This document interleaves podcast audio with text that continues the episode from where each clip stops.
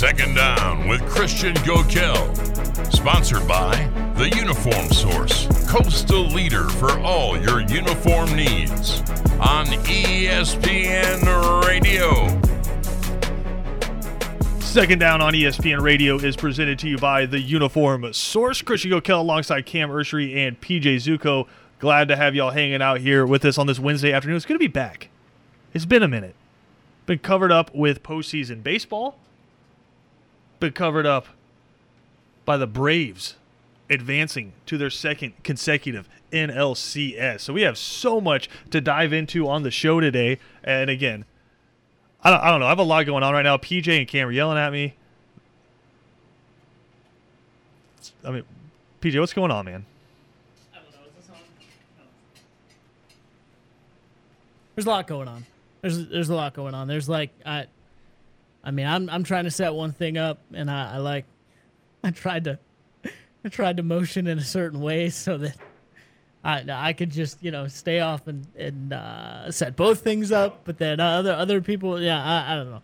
Things are crazy right now, but hey, things are crazy in life and in sports as well, right? I mean, in a good way, in a lot of ways, though, for Georgia teams, right? Whether it be football, baseball. All right, that was literally the worst coverage I've ever heard in my life. People's there's a lot of good things. Like, Georgia sports. They're not. The Braves got the Bulldogs number one. Like Georgia sports. The only team in the right position in the AP polls is Georgia at number one. You shut your mouth.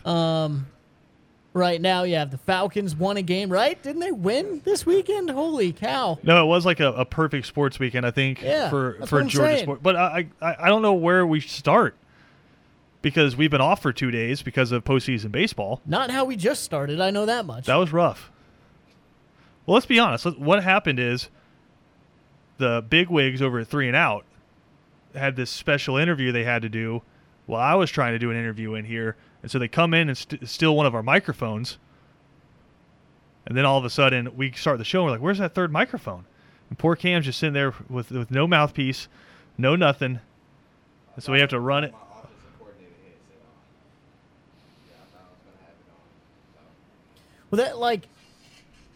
we had a miscommunication. Because, I was already grabbing my the laptop to try and hook up the stream. So, You guys were like, yeah, still not in. You guys were like, he doesn't have a mic. So I was like, all right, I'm already not on. Nope. Let me swing this mic around and I'll get your mic. And then everyone walked it. Cam walked out of the room. I was like. Out of the what? He walked out of the what? Out of the room, as you guys like to say. The room, whatever. It's literally pronounced room. So then it's just all right, we're all trying to set something up. PJ, if a car's going really fast. What? If a car's going really fast. It's zoom, right? It's zooming, yeah. It's zooming. Right? Yeah. Right? If Gus Malzahn's offense, if Gus Malzahn's offense scores a touchdown, he says, "Boom." Right. Right. Those are very easy for me to say. Where does your bed exist? Where does your bed exist in my bedroom? That was a good one. Yeah. Bedroom. That's true. In my bedroom. It is in my room. Listen, man, I'm not going to try. I am me. All right? Did you say that's roof as well? That's all I can do. I don't think roof, not roof. See, now you got me thinking about it. The guy went up on the roof, on the roof. Yeah, on the roof. He climbed up on the roof. On the roof. Roof. He climbed up on the roof. You learn something new every day. That's your lingo, huh? Listen, I got a lot of things I say weird. Is it room? Is that how you say it? Room. It's like you're trying to speed through it. Room. Everyone says I say rum, but it's it's not even. It's a combination of the two, I guess. So when your parents yelled at you, it was go to your room. Go to your room. See, people juggle, and I'm that's just normal to me. Man. People say I sound. People say I say a milk weird as well. Milk. Because I don't say an E. A lot of people milk. Yeah, it's milk. Milk. I don't say milk. It's just milk. Milk. I don't know what a milk is. Oh man. Anyway, there's a lot of crazy things. I don't know. I'm weird. It is what it is. I don't know if you're weird or just the accent is. Yeah. Because you're not the only person I know that pronounces it that way. But that's the strange thing, I think, right? Is like I spent 12 years in Pennsylvania and ever since then in Georgia. It's a very unique accent. You have a like South Georgia, Pennsylvania accent. I don't know how many people have that. And very odd. A critical portion of your life, right? Like you're a developmental phase in your life, you went from Pennsylvania to South Georgia. Right. Yeah, I mean, and then you get me. So in a lot of different ways, that's the reason why. We love you. So I know I'll put it out there again. What do you guys want to talk about? Is it because we have Jake Roos coming up? We're talking about the Georgia quarterback situation because it looks like it's going to be Stetson Bennett again this weekend as Georgia takes on Kentucky in Athens, game day back in Athens. But again, we've been off for 2 days, so we didn't really have a chance to react to what was the best weekend of college football that we've had all year and maybe in the past few years. Yeah. But also, we have the Braves advancing to the NLCS for the second consecutive year. I think we should talk about the Braves, man. They deserve credit. I think they really do. They've overachieved. Like I tweeted yesterday, they've overachieved like hell. It's crazy. I do think it's fascinating because I think it's a sports thing that you really ran into in this series, which is you don't want to peak/clinch too soon.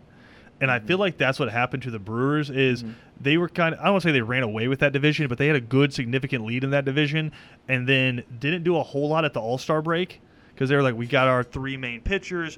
We have some really strong bats. Christian Yelich has been really good for us. Kane's been really good for us. We have our team. We don't need to add too much, right? And then you get down to the end of the season, and they clinched fairly early. They were one of the first teams to clinch their division. Whereas you have the Braves who are scratching and clawing and holding off the Phillies all the way to the very end. You have all the injuries where, I mean, think about the beginning of the season. You couldn't get above 500. Then Ronald Acuña gets hurt, and he was the one who was carrying you to that while Freddie Freeman and Austin Riley and everyone else was struggling. And then once Ronald Acuña gets hurt and you just kind of limp to the All-Star break, and then Alex Anthopoulos goes to work and gets you all these bats, and then Austin Riley comes alive. Freddie Freeman gets back to MVP form. Jorge Soler's been awesome. Jock Peterson was a great addition, right? You see it start coming together, and so this is a team that's been on the right trajectory. I think that's exactly what happened is the Brewers thought they could flip a switch when they got into the playoffs. They're like, it's the Braves. They don't have Ronald Acuña. I mean, they have like I think the Braves have they very clearly have the worst record of any division winner in baseball. Which is what's funny is if the Dodgers end up beating the Giants tonight, the Braves would have home field advantage over a team that won 100-plus games in the regular season because the Dodgers didn't win their division. Insane. So, which I'm praying that San Francisco wins. Because I know there's a lot of people out there that are like, no, you want revenge. I don't want any part of the Dodgers. Yeah.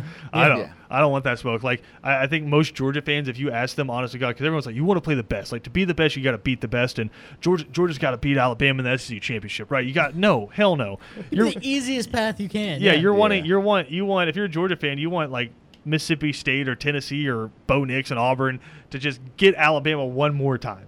That's true. Just get them one more time. It's just like, you don't have to worry about it. And it's like, if you're holding up the national championship trophy at the end of the season, everyone's like, yeah, but you didn't play Bama. You're like, cool, that's cool, dude, whatever. No one cares. Yeah, no one cares. Nobody cares. Nobody when Bama was cares. Injured, when LSU won, you can nobody just scream cared. It from the roof. Yeah.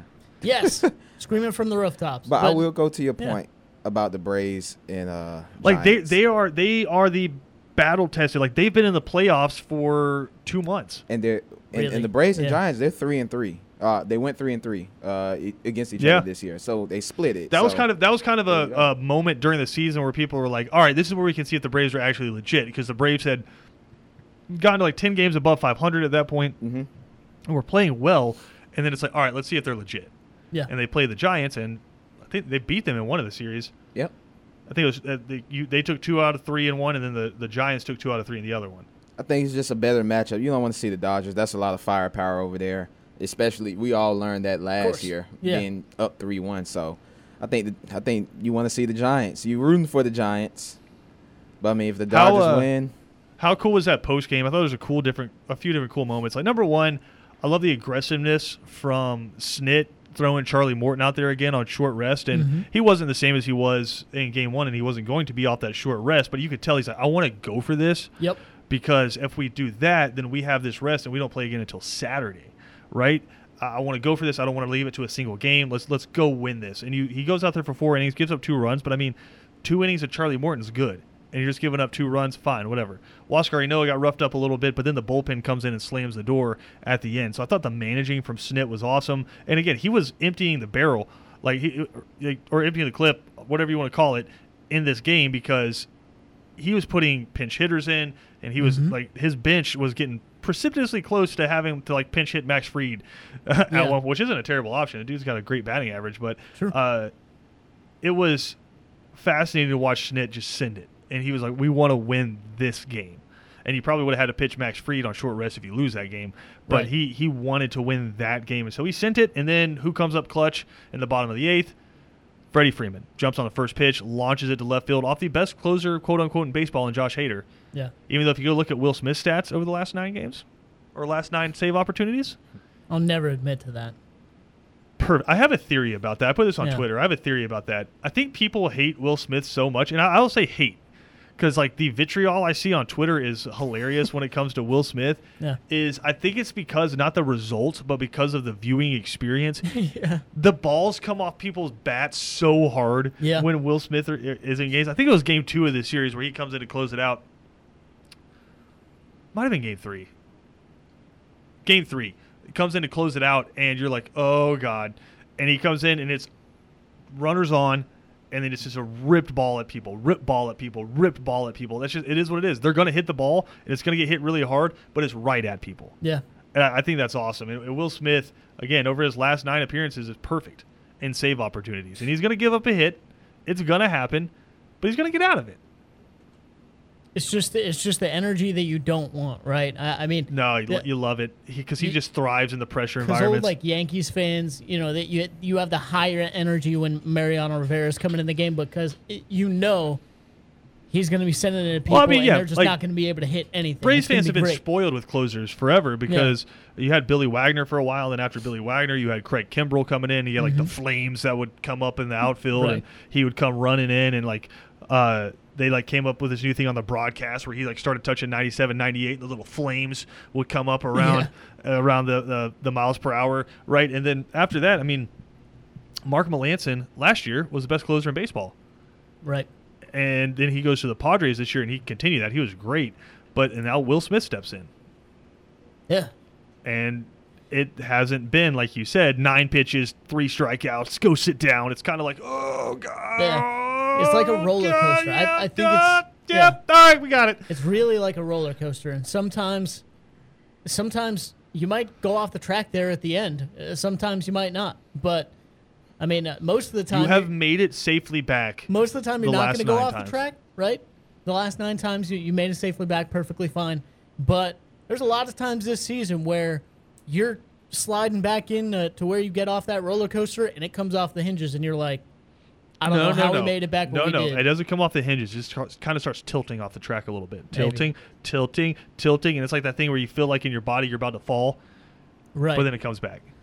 I don't know. A lot of it's felt like it. When you're dreaming and you start falling, you wake up in the middle of the night. Give Snicker credit though, because he's stuck behind Will Smith, and Will Smith's been really good over the past couple of months. So that's the first time I've ever heard you say that. He's been really good. I'll give Snit credit. You've heard me say give Snit credit. I'm the biggest. Oh no, I've heard you say around. That. Yeah, I've heard. And you say it was cool to see Alex Anthopoulos down in the dugout and just hugging Snit after that win. The whole stadium I thought was perfect because Alex Anthopoulos is down there and the entire stadium is just chanting Freddie, and I was like, pay him. Everybody knows. Which I think it's funny because this has been a storyline this season. When Freddie Freeman came out before the year and said, I'm not focused on that, I want to focus on the season. Mm-hmm. But it's like we have made it a storyline that, oh, God, there's a beef, and Freddie's going to leave us, and he's going to be wearing a Yankees jersey, and it's going to be terrible. They're going to get this figured out. And then Dansby Swanson's going into arbitration after this year. They'll get that figured out. I mean, this is a really good team, a historically good infield when it comes to hitting. I think an awesome infield when it comes to defense, and we saw that in this series. Ozzie Albies might be your worst defender, and he's really good. Yeah. So I'm saying something. I'll ask this question: if the Giants win, Braves have a shot. Oh, I think the Braves have a shot against. I think they have a shot against either one of them. I'll go. Do I feel less comfortable against the Dodgers? Yeah, sure. But I think the Braves have a chance against either one of them. I mean, last year you had Ronald Acuña, and I'd say a little bit better bullpen last year, but you were still just a couple pitches away. You are from beating the Dodgers. Yeah, you are. It'll be really cool, but I'm not going to get ahead of myself just yet. I don't know. I'm not. I really do like this Braves team, though. You start talking about what they had last year, of course, and like you said, probably a stronger overall bullpen, and you know, bullpen's maybe a little bit more volatile, and you don't have that star power of Acuña in the lineup, yeah. But and Jorge Soler's out now. Yeah, I just think it's such a. I think it's a well-rounded team kind of overall, and the starting pitching as well over the past few games. Well, you've seen these guys really because awesome. People forget last year was Ian one of those guys, and so you sent Charlie Morton out there, which this is what we were talking about with Charlie Morton. I know we got to get to Jake Roos. This is what we were talking about Charlie Morton. Everybody's freaking out about him through the first half of the season because they were like, oh, he looks kind of eh. You just like, that's your ace? That's your ace? You didn't get Charlie Morton for June. Yeah. You got Charlie Morton for now. You got Charlie Morton for October, and what does he come out and do? 2 games in this series, it wins an NLDS. Hey, shout out to Atlanta sports. Don't shut your mouth, Cam. They did. Hawks overachieved, Braves overachieved. Now we're just waiting on one more team, man. Just one more. That's it. Did he just run? I mean, we're on one more team. The Braves overachieved, but they're not done yet, man. They're not done yet. But keep it going. I'm glad. Like, I'm just. Where were we? It's October. Where were we? Like in May, in April. May was rough. Depressed. I mean, yeah, May we were just we were depressed trying to get over 500. So, Cam, you know, shout out to all the Atlanta teams, man. I need you to lock in. We're not the Braves aren't even back to where they were last year yet. But they're missing their best player, so they've had a good year. I need you to lock in. I need you to lock in. We talk about windows all the time. You don't know what you just did. The Braves are in a window. You got to take advantage of it. Yeah, they are in the window. You got to take advantage of it. I give you that. You ain't even close to done. You got rid of the know-nothing Brewers. Who? Throw them out. They're just there in the playoffs because somebody had to be in the playoffs, right? So you get rid of them. We'll talk about the team that was winning for June. They were winning for June. Yeah, good for them. Yeah, you ain't worried about these games. You're worried about the next 4 wins you need. Big dogs coming up. You are 8 wins away from a World Series. That's true. You are 8 wins away. That's true. I need you to lock in. I'm locked in. We ain't giving away participation trophies on this show. Oh, nah. No, you're giving away pats on the back. I'm just saying, you know, I'm glad Atlanta is competing. No back patting. It's been a long time since Atlanta sports have been competitive outside the Braves. Cam, there are so many division championship banners up in Truist Park. Division. And how many World Series? Just one. How many? Have they won one since you've been alive? No. Okay, then. So, let's lock in. Yeah. I'm still happy though. You can it's got the city be buzzing. Happy, but don't be patting backs. We went three W's. Wait a minute. Yeah, 3 W's. You weren't alive for the World Series? No. Man, I'm old. Yeah, we both are. We got more to come though. Jake Roos from Dogs HQ on On3 coming up next. Going to break down this Georgia quarterback situation with us. ESPN Radio is presented to you by the Uniform Source. Glad to have y'all hanging out with us here on this Wednesday afternoon. So much more to dive into on the show, but a massive matchup coming up in Athens this weekend as Georgia takes on undefeated Kentucky. And actually, the first time 2 SEC East teams have met undefeated this late in the season at 6-0 and 6-0. So just the stakes couldn't be higher coming up for this game. And to break all that down from On3.com, Dogs HQ, Jake Roos joining us now. Jake, thanks for taking the time, man. Hey, thanks for having me, man. I appreciate it. For sure, and I guess we got to start with this. Stetson Bennett has been about as steady as they come throughout college football. We saw really this past weekend was the weekend of the backup quarterbacks, whether that was good or bad for your team. Before we dive into what I guess some people in the media are creating as a quarterback controversy, how fortunate is Georgia to have a guy like Stetson Bennett that they could turn to while J.T. Daniels has been dealing with his lat injury? Oh, I think it's been huge. I'll be honest with you. I think that people probably come out of that game, with Auburn, you know, feeling a little bit better about the quarterback situation. I thought Stetson played really well. I thought he took a step forward, and it's a situation where I think that old adage you always hear. If you got 2 quarterbacks, you don't have one. I really don't feel that's the case right now with Georgia. I think they're in a really good spot. They feel comfortable with both of their options, and it looks like they may have to turn to Stetson again this weekend. So definitely something to keep an eye on. But like I said, I think Georgia in a good spot with the quarterback spot. Well, I mean, your Twitter handle is Roos Recruiting, so I got to ask, how many times has Georgia had to recruit Stetson Bennett? Definitely a few. I mean, there was as a walk-on out of high school. Then there was, bringing him back from JUCO. Then there was, kind of convincing him to hang around when it looked like some other guys were kind of going to take a step forward over him. It's been kind of a constant thing, but credit to Stetson, man. He's where he wants to be, and I think it's he's living a dream for himself, and I think that's really cool. I think that's something everybody can appreciate. But he's been great for Georgia, done everything that's been asked of him, and no complaints along the way. So you can't really say enough about the guy. He's been aces for him. Let me ask you this, because I think this is really the common narrative right now. Georgia can beat 125 out of 130 FBS teams with Stetson Bennett, but you can only beat the other five with J.T. Daniels. Do you agree with that? I don't know that I do. I mean, you look back to last year. I mean, Stetson Bennett had them leading Alabama. I mean, it's a situation where they were up. Obviously, it didn't come to fruition as they wanted, but Stetson Bennett was able to get in there and play a really solid half a ball. So I think that they feel comfortable with both guys. Both guys do a little something different, and I think it would probably be more about how the game played out as to who you would want in there. If you need a guy who can get out and scramble around and pick up some first downs, that's probably going to be Stetson Bennett. But if you want somebody who's efficient on third down and kind of has won the job from the get-go this year, that's J.T. Daniels. So, like I said, each presents their own skill set. I think both are valuable, and I think Georgia can work with both.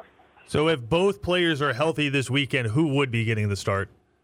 I think it would be JT personally. I think that this is still his team. I think that, like I said, to me what matters for him is that third down efficiency. I think that that's what's really key. He's a guy who you can get into some of those tough spots with, and he's able to come through and kind of put a stamp and force his will and make you let you pick up that first down. He showed that efficiency coming back from injury the first time this season. I think that is really kind of what gives him an edge. But like I said, I think Stetson has a great skill set as well, and I think it can easily be utilized also. I think the story of the past couple of games outside of Stetson has been the running attack. Obviously against Arkansas, just straight downhill the entire game. Really didn't need Stetson to do much. But last week at Auburn, running for 200 yards in Jordan Hare. I mean, Zamir White coming back. I think a lot of people, again, it's funny how the narrative's changed. A lot of people are like, man, why did he come back? He might be the third or fourth most talented running back on this team. He might not see any reps. And now all of a sudden he's getting 18 carries a game, and he's giving you 70 to 80 yards. Yeah, Georgia, that's the bread and butter, right? I mean, that's what everybody knows the Bulldogs for, and that's what they do. And, there were some, I think, early concerns from fans. I never necessarily felt that way. To me, up until last week, Georgia had improved its rushing total every single week this season. Obviously Auburn, a pretty good defensive front, sold out to stop that run and wanted to make steps and beat him through the air. Can't blame them for doing that, but this is a situation where, Georgia's got a real kind of pick-your-poison situation when it comes to their offense. You can try to stop the run, but you're going to do so at the expense of dealing with the pass. If you go for that pass, they're going to be very capable of kind of shoving it down your throat. Going to be interesting to see which direction Kentucky ends up taking with it this weekend. Well, you mentioned it. Kentucky coming to town undefeated. Mark Stoops in his ninth season up there with the Wildcats, and kind of just the epitome of the argument that you got to give a coach time to install his system, and he's done an unbelievable job. This is now, the second time in 4 years where Georgia will be playing Kentucky for first place in the SEC East fairly late into the season. What are you expecting to see from the Wildcats on Saturday? Well, I think that really if you're Kentucky, you've got to try to attack that Georgia secondary. They've just been such stalwarts up front when it comes to defending the run that you want to see them, I think, challenge downfield. Wandell Robinson and Will Levis have shown their ability to do that. Liam Cohen has, drawn up a great defense or a great offensive plan for these guys, and they've really taken to it.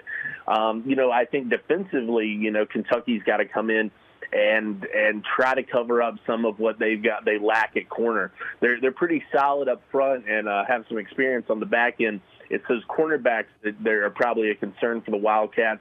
I expect Georgia to try to exploit that this week. Look for Kentucky to try to hide those guys a little bit.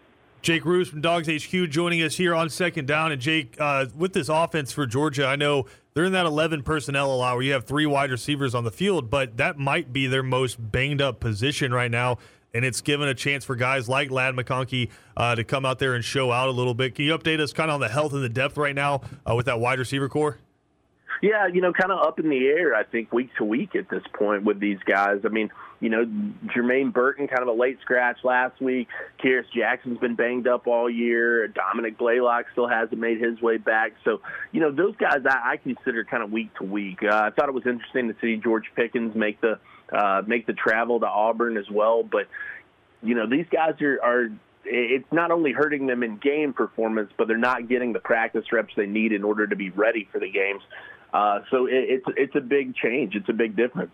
I think that Georgia's lucky that, like you said, they do have some depth there. Ladd McConkey stepped forward. I think it's a good sign that Darnell Washington is working his way back into the rotation at that tight end spot. Brock Bowers certainly going to continue to be a threat in the receiving game for the rest of the year. You know, they need some of these guys, though, to come back healthy and ready, and I think that they're probably close to this. I don't know if it'll be this week, but having that bye week right before Florida should really be an aid to some of those guys. Where are they at with Dominic Blaylock? Because, I mean, we're coming up or past a year and a half since he got hurt, because he got hurt in the 2019 SEC Championship against LSU, right? Yeah, but he tore it again. So it's a situation with him where, you know, he's about, you know, I think he was roughly, you know, about a year out now. We're probably a little further than a year out. But, you know, I think that when you have back-to-back ACL tears like that, it's as much a confidence thing as it is a training thing. I think that you want the guy to feel comfortable in his knee. You want him to feel comfortable in his body. And, you know, I think that as soon as he can get back out there, he will. I think it's just a matter of, you know, continuing this rehab and getting the making sure all parties feel good about where he is by the time he hits the field again. All right, defensive side of the ball for Georgia obviously has been one of the biggest stories in college football. And I think it's kind of funny because for all the talk about Georgia is going to move forward and we're going to see a new form of Georgia and Kirby Smart's ready to open everything up, really, I guess kind of injuries have dictated it, but also just how good that defense has been. We really haven't seen Georgia change too much. It's still, we're going to run the football, we're going to hit play action, then we're just going to play nasty defense. Yeah, absolutely. I mean, that's kind of been the killer for everybody, and I think it's what's allowed Georgia to hit some of these really high spreads that Vegas has been putting out is just the fact that teams just can't score on them. You know, they're not picking up a lot of yards, like you said. They're trying to get out there and play this, you know, try anything you can to penetrate these guys, and there's just nothing you can do. I mean, it's a situation where, you know, like I said, they're going to take one facet of you away, and then they're going to challenge you with the other guys. And luckily, they've got playmakers at each spot. Guys have stepped up in that secondary. You know, I think everybody came into this season kind of wondering, you know, what the secondary would look like, how they would perform. Did they have the depth back there? You've had some guys who taken steps forward there. I think that's been crucial for Georgia and their success in this defensive unit. But certainly to this point in the season, a historic run, and if they can continue it, going to go down as one of the all-time greats. I know there's two different sectors of the Georgia fan base, right? You have the overly excited, we're number one in the country, this is awesome, I'm going to wear red to work every day. And then you have the, I'm not even going to say cautiously optimistic, I'm going to say more like cautiously trying not to be pessimistic half, which is usually where I fall, where it's like, we're not going to wear red, I don't want anybody to know, I'm excited, but I'm going to kind of internalize it. So I know there's two different ways of watching the games on Saturday, but as you consume them, what do you think right now could be, I know Bill Connolly calls it the fatal flaw, but like, what's the one thing that concerns you right now about this team? You know, I think it's probably the depth right now at that quarterback position. I mean, if Stetson Bennett goes down, where do you turn? What happens? I mean, you know, certainly you don't want to find yourself in that situation. You know, just because those guys behind him are inexperienced. And, you know, look, that's probably the case with most people, but I think it's got to be a larger concern for Georgia. JT might be able to get out there and gut it out, but I think that that's really what you got to hinge your concerns around. That and some of the depth in the secondary. Like I said, some guys have stepped up and have made some plays as well. But, I think that when you see guys like Chris Smith get banged up or Lewis Seen, you start to say, man, it's a little thin back there. They don't have pieces necessarily that do have a lot of experience or have a lot of experience in their system. So overall, I think it's a situation for them where, they can, there's a couple of things I wouldn't consider any of them fatal flaws. I think that, they're just issues everybody has to some degree. Georgia managing them a little bit better than most, I think. There you go. Jake Roos from Roos Recruiting on Twitter. You can find him online, Dogs HQ on the On3 network there. Jake, before we let you go, who do the Braves want to see in the NLCS, Giants or Dodgers? Ooh, that's a tough one. I'm going to go with the Giants, I think. I think that you could go either way, certainly, but I feel like the Dodgers are just they've been so lethal in the playoffs over the years. So I'm going to lean with the Giants there. Expert college football takes and expert baseball takes right there. Only get that here on Second Down. Jake, thanks for taking the time today, man. Hey, thank you guys. Appreciate it. And we got more to come here on Second Down. We'll be right back. The video is presented to you by the Uniform Source. Christian Gokel alongside Cam Urshry and PJ Zuko had a wild weekend of college football. And Cam, Oklahoma, Texas was amazing. Oh, yeah. That was my favorite game of the week. Ole Miss, Arkansas was amazing. Right? Alabama, Texas A&M was one for the ages. Any way we can live up to that this weekend? I mean, you hope it's not the game in Athens. Yeah, that's just another cover the spread. I mean, it's a top 11 matchup. It's 1 versus 11. It's like a 20-point spread. Do you? I think we've had enough, snooze fests with Georgia. I'd like a fun game with that team. I'd love to see a back and forth game between Georgia and Kentucky. Good. I'm good. Go down to the wire. No. I'm good with just complete and utter domination, but it is a really awesome slate coming up again this week. You have the Georgia-Kentucky game, but, I mean, UCF and Cincinnati, everyone's kind of fallen off on UCF. They've lost a couple of games, a couple of them close, but that's typically a great game. You have that one coming up, Oklahoma State, Texas. Oklahoma State's undefeated. Yeah. It might be the most quiet, undefeated team in the country. I think maybe San Diego State's still undefeated. Right. But, I mean, outside of that, it's up there. How about Auburn, Arkansas? Yeah, that's pretty big. Give me the Razorbacks. They're at home, right? Oh, we're not picking yet.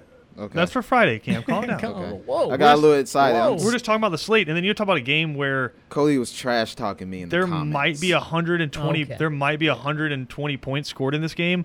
Is Ole Miss, Tennessee? Oh, I can't wait. I was talking. I was looking over some things, and. Watching some TV with somebody the other day and talking about the over-unders for games and whatnot. And then Tennessee and Ole Miss came across, and it's like 85 or something right now. Yeah. It's something insane. Like, I can't wait. I'm so excited for that game. How bad do you feel for Mississippi State? Do you know what situation Mississippi State is in right now? Yeah, they get to play a mad Alabama. It depends on who you talk to, right? We were talking yesterday after we saw Nick Saban's after the game press conference. Yeah, he was like smiling. Everyone that's on the team is mad if on Alabama's football team right now, except for Nick Saban. Like I feel like he's like you said. He's he was literally smiling during the halftime interview. He was like, "This is great." Yeah. He's like, "My team's been so dominant for like 19 games in a row. Haven't really played a close game at all." Like I think prior to that, the last team that had a lead on them at halftime was Georgia. Mm-hmm. Oh, yeah, and the game last year. Yeah, and so it's like it's just been utter domination. And so this year, Alabama have been good. I mean, really good, like relevant to Alabama. They've been elite compared to everybody else, but they've been really good, but they hadn't had that edge to them. He's probably happy he gets to yell at his players now. Well, he'll do that. He'll do that regardless, but now he has something to back it up. Yep. Yeah. Right, where it's just like you keep winning, and everyone's like, oh, I show up, I put on this helmet, and we go out there, and we smack people around, and we get a win. Now you get that L, and everyone all of a sudden is like, oh, wake up a little bit. Oh, yeah. Coach was right. And I think the horrifying thing is for the rest of college football is that fact, is that now it's a mad Alabama. Now, do I still think they have some flaws? Yeah. For sure. I think Bryce Young came out really hot against Miami, but I think we overestimated Miami. And so do I think Bryce Young is still a really good quarterback, probably a top five quarterback in college football? Yeah, absolutely. Do I think he's Tua or Mac Jones? Not right now. Agreed. He's still super young. Yeah. But not right now.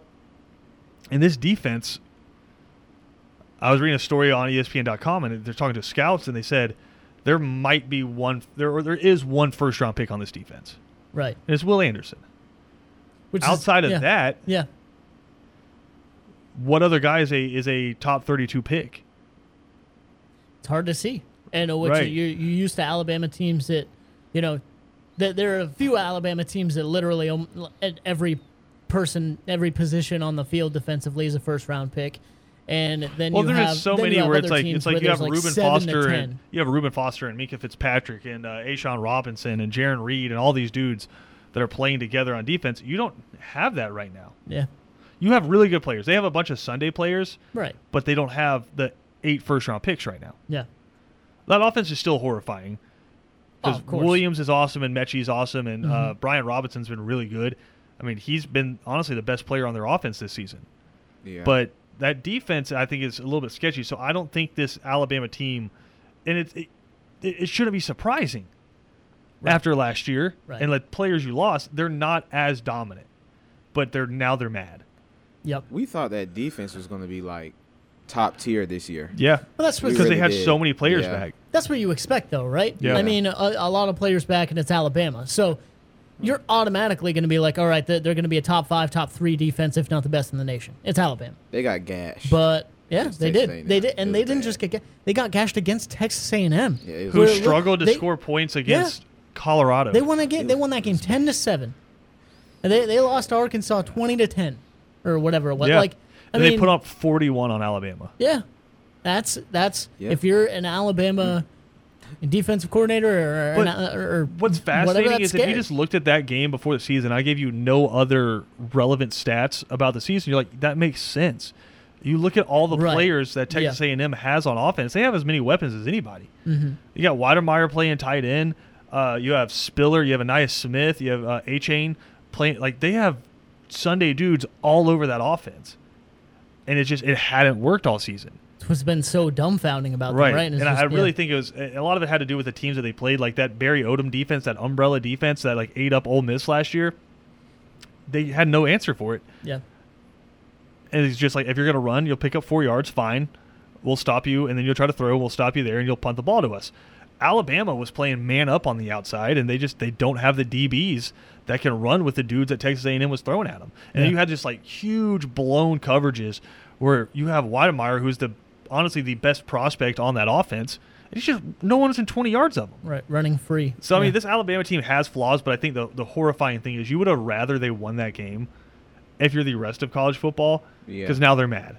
Yep. And I think Nick Saban's putting on those butt-kicking loafers, as we call them. As a Georgia fan, I was actually I was rooting for Alabama. I really was. I mean, I get that perspective. Kind of keep them on that really do get that perspective, but I do think if you're looking at this from a Georgia fan perspective, you have to think now, I don't have to beat Alabama twice, because theoretically that's what you would have had to do. Yeah. Is if you both came into the SEC championship undefeated and you wanted to win that SEC championship, you beat them there, but they probably still go to the playoffs. Now, what only thing Saturday did was it took away any margin for error for Alabama. Yeah, basically. If you lose one more, you're done. And like Georgia, but they still control their destiny. Georgia, you got to be perfect too, though, because like you don't want to go in with one loss in the SEC championship and hinge, you know, your college football. Well, that's literally what Alabama just did. That's what Alabama just did. That's what Alabama did. And Georgia doesn't want to do that. I will say this: Georgia's schedule is a lot lighter than what Alabama has coming up. For sure. Because I mean, Mississippi State's a good team, right? Auburn, they didn't look great last week, but we've seen in this series, Auburn looked like trash, and still it's the Iron Bowl. It doesn't matter. Yeah, right? And Bo Nix has already beaten Alabama once, right? In a year that they Auburn kind of looked like that. You still have Arkansas. Both teams still have Tennessee on their schedules, and Tennessee's offense all of a sudden looks like maybe it's the best in the SEC.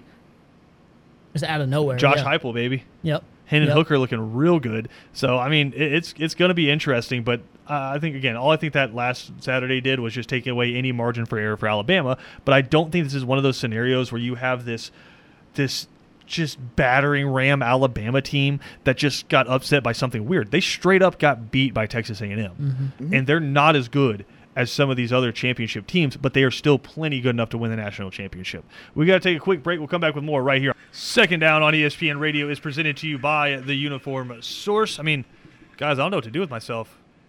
There's no sports on the radio tonight. Braves don't play again until Saturday. We don't know what time that is because it could potentially be in Atlanta or it could be in San Francisco. Mm-hmm.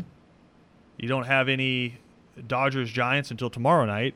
Right. There's got to be a weird college football game on tonight, right? Drive home in silence. Oh, Cam, man. No, for the love of God, no. And you know, have good thoughts with yourself. Cam, I'm going to send you some podcasts.